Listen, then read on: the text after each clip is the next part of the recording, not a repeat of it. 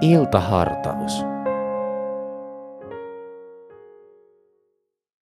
Tämä on Helsingin kansanlähetyksen iltahartaus. Minun nimeni on Matti Viitanen. Hyvää iltaa. Ensimmäisestä Johanneksen kirjasta luemme: älkää rakastako maailmaa, älkää sitä mikä maailmassa on. Jos joku rakastaa maailmaa, Isän rakkaudella ei ole hänessä sijaa.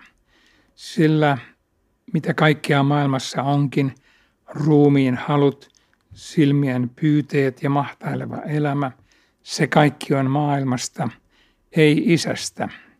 Ja maailma himoineen katoaa, mutta se, joka tekee Jumalan tahdon, pysyy iäti.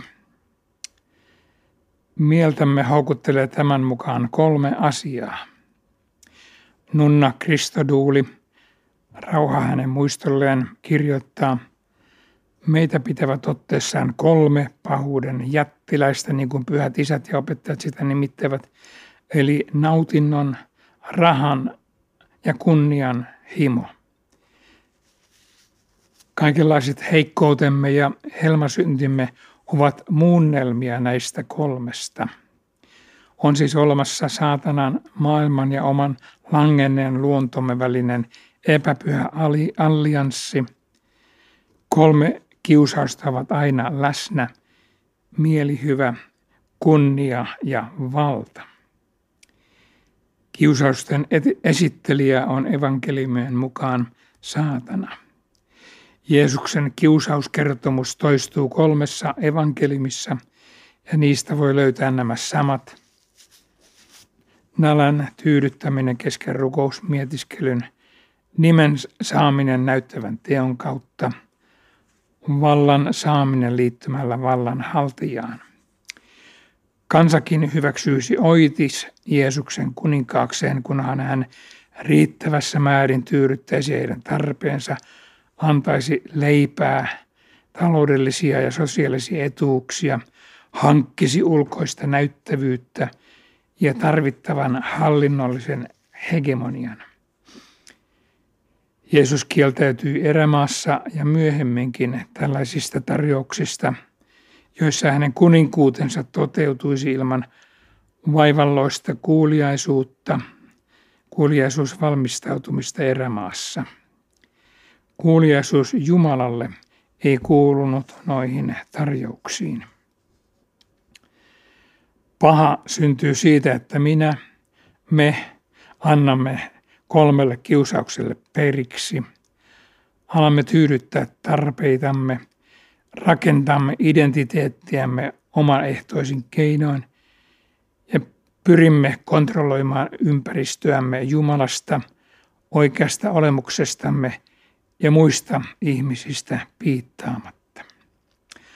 Langenneessa tilassa ihmisen identiteetin muodostavat oma itse, ympäristö ja käsitys ympäristöstä, ei suhde Jumalaan, Jumalan luomaan äärimmäisen vakavaan moraalilakiin, eikä suhde Jumalan olemassaolon perustana ja elämän lähteenä. Miten selviää näin voimakkaiden kiusausten painaessa päälle? Herran siunaus palauttaa minut todellisuuteen. Siunaus on sitä, että menetetty yhteys syntyy uudelleen. Herra kääntää kasvonsa puoleeni, valaisee ne niin, että näen ne. Siunaus ei ole välittömien tarpeiden jatkuvaa tyydytys, eikä asioiden pysyminen oman egon kontrollissa. Herran siunausrukouksessa on kaksi puolta. Ensiksi Jumala opettaa, valistaa tuntemaan hänen pyhän olemuksensa. Sitten hän lähestyy avoimesti niin, että joudumme kohtaamaan hänet. Hänen pyhä olemuksensa liittyy hänen armahtavaan välittämiseensä. Pois poikennutta kutsutaan uudelleen yhteyteen. Voi, saa ja täytyy turvautua parempaan kuin itse on, Jeesuksen suunnattomaan sovitustyöhön, vaikkapa armovälineiden kautta. Meidät kaikki Kristukseen Jeesuksen kastetut on kastettu hänen kuolemaansa, jotta mekin alkaisimme elää uutta elämää niin kuin Kristus Isän kirkkauden kautta herätettiin kuolleista. Sinun puolestasi annettu, sinun edestäsi vuodatettu, lupaa Jeesus yhteisestä ehtoollisen lahjasta. Herra, siunatkoon sinua ja varjelkoon sinua. Herra, kirkastakoon kasvonsa sinulle ja olkoon sinulle armollinen.